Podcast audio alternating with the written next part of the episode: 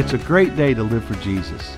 This is the In the Word podcast with Pastor Mike Grover, a chapter by chapter devotional journey through the New Testament, where we will browse the background, discover the doctrine, and practice the principles of God's Word for us today. We're in the Word in Mark chapter number 15. There was a book written and it was called A Tale of Two Cities. And the introductory lines in that book said this uh, It was the best of times, it was the worst of times. And at that point, it was talking about the comparison between London and Paris.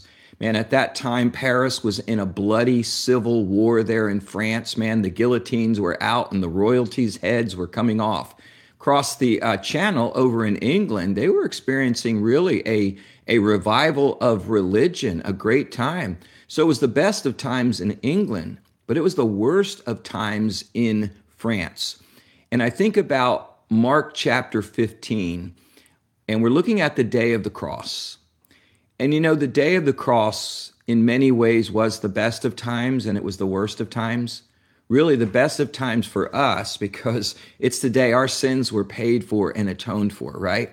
It's the day that God so loved that he gave his son. And Jesus went to the cross. Man, the best of times for us forgiveness, deliverance, freedom from our sins. But man, the worst of times for Jesus, the lowest day of his eternal existence. So much so that the night before in the garden, the Bible says he was so overcome with grief and emotion in his spirit Man, he nearly died in the garden before he ever got to the cross. And you say, why so much grief and sorrow? Because he understood that on the cross, he would become sin for us. And sin is something he had never experienced. And by the way, it's still something he had never committed. It was the penalty of the sin that was placed on him, even though he was sinless. And so in this chapter, we see Jesus going to the cross. And it mentions here that he went to the cross the third hour of the day and he was on the cross until the ninth hour of the day. Now, translated into our time today, that would have been from nine o'clock in the morning till three o'clock in the afternoon. Um, when I used to be a youth pastor and I'd be preaching about the cross or teaching it to teenagers, I'd always say, think about it. The entire time you were in school today is the same amount of time that Jesus Christ was on the cross, about six hours. And what a horrible, horrible six hours on the cross, impaled. And yet the suffering really didn't even begin there. The night before, he was falsely arrested. He was made to stay up all night and being uh, tormented and tortured and prodded and poked and denied. I mean, then he was scourged, falsely accused, so much going on before nine o'clock in the morning, before he ever went to the cross. Man, absolutely the worst of times. But look at Jesus' response to his suffering. Look at how he faced the difficulty.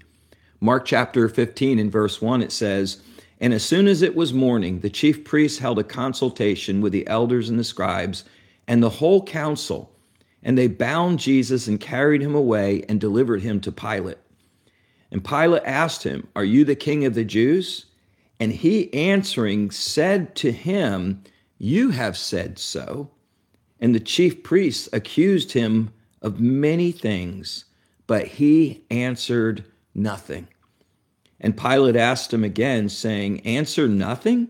Behold, how many things they witness against you. Literally, look at all the charges they're bringing against you. But Jesus yet answered nothing. And it says that Pilate marveled, he was amazed. So, what is the response of Jesus? Silence, nothing. The worst suffering ever, the lowest day of his life. Yet the Bible says he answered nothing.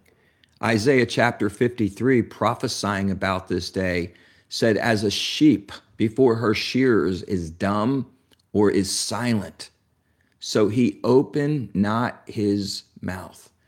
Man, it's talking about a silent moment for Christ. You say, well, why was he silent? Well, let's think of some reasons. Was it fear? Um, I don't think so. Was it defeat? He finally realized that he, he lost the fight with the people around him. No, because in Matthew 26 53, he said, Do you not know that I could cry out to my Father right now, and he could send 12 legions of angels? So it wasn't fear, it wasn't defeat, it wasn't uncertainty. It was none of those things. You say, well, why was he silent? Why didn't he fight for himself? You know what the answer is? It was faith. Now, we don't think of Jesus having faith, we see of Jesus being the object of faith. Well, that's true when we come to uh, salvation, salvific faith. But when we're talking about trust and confidence, Jesus definitely showed trust and confidence in his Father. You see, it was confidence that he was in the hands and that he was in the will of the Father. Man, you look over in 1 Peter chapter 2 and verses 21 through 23, it's kind of a commentary on the Gospels and especially on Mark chapter 15 there. 1 Peter 2, 21 through 23, Peter said this For even hereunto were you called, because Christ also suffered for us, leaving us an example that you should follow his steps who did no sin, neither was guile found in his mouth, who when he was reviled, he reviled not again. When he suffered, he threatened not, but he committed himself to him that judges righteously. What did Jesus do in the silence? Why the silence? says here, he was just committing himself to the Father. He was committed himself to truth, to the one that knew the truth of him that he was not worthy of death, that he was not guilty, that he was the sinless one. So his silence was not a defeat. His silence was trust, it was confidence. When it says there that he committed himself, the word committed means literally to deliver up one's custody. Man, to give your custody over to another, to yield, to submit, to trust. And the word, the Greek word is paradidomai. And if you take para off and you just take the root word didomai, it means to give. Remember over in Mark 10 8, where Jesus said, Freely you have received, freely give? Well, that's the root word. It's the word give. So committing himself is the idea of giving yourself over, para didomai, giving yourself over. It was literally Jesus giving himself, his circumstances, his pain, his suffering, his false accusations it was giving them to the one who knew. It was giving it to the Father. Man, think about that. What a lesson for us today in our difficulties. We tend to want to take charge of our pain. Jesus didn't take charge of his pain. Man, we want to defend, we want to wrestle, we want to prove that we're right. But Jesus did what? He yielded to the Father. He displayed faith, he displayed confidence. He committed himself in his suffering to the one who knew truth, to the one who absolutely, in a sense, using a human term, to the one who held all the cards. Man, to the one who could actually do the right thing about it. He committed himself to him that judges righteously. I think one of our greatest challenges is to not try to be our own lawyer, not try to be our own defense. You see these situations where someone gets charged of something, they decide they're going to represent themselves. The judge always tells them, that's foolish, that's kind of dumb, you got a lawyer available. No, I want to defend myself. And half the time they go in there and make a, a fool of themselves. But you know what? We do the same thing. We want to be our own lawyer, we want to be our own advocate, we want to be um, you know, our own defense. But that's God's job. That's not our job. Our job is to trust Him. And I was thinking of a missionary story this morning when I was reading this, and it was about missionary Jim Elliot. He and a group of his friends were missionaries to um, Ecuador back in the 1950s, and they were evangelizing or seeking to evangelize an unreached tribe called the Auca Indians. And these were Stone Age killers that were deep into the, you know, into the uh, what we'd call the jungle, the rainforests. And they finally made contact with them and they landed their plane on a little strip of sand there on a river in there in the jungle. And they were there on the shore and there was radio and they had radio that they made contact and they were going to meet up with them that day. And they were so excited. They had been prepping this moment and dropping gifts from the airplane and thinking they're winning the trust. And that day on that beach, they did meet up with the Aucas and they were brutally murdered by these, uh, at the time, savage behavior. What was interesting, though, when a rescue party went in to look for them and found the beach and found their plane and found their bodies, the men were armed with weapons, but they never shot a single bullet to defend themselves. You say, man, that is absolutely insane. No, it was really as walking in the steps of what Jesus did.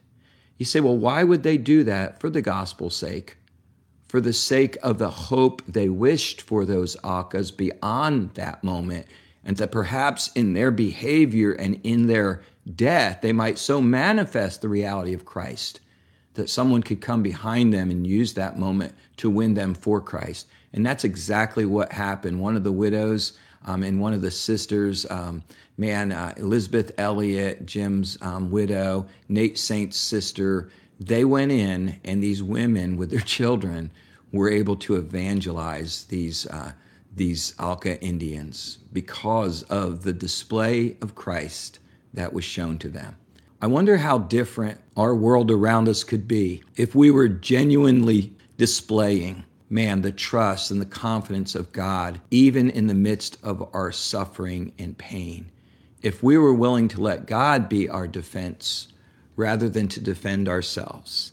So the word for today is this recognize that as a believer, your calling is to follow Jesus in spite of difficulties, in spite of misunderstanding, in spite of the court of public opinion. Follow him and commit yourself today to him that judges righteously. Thank you for listening today to In the Word. Join us every Tuesday and Friday for new episodes as we continue our devotional journey through the New Testament.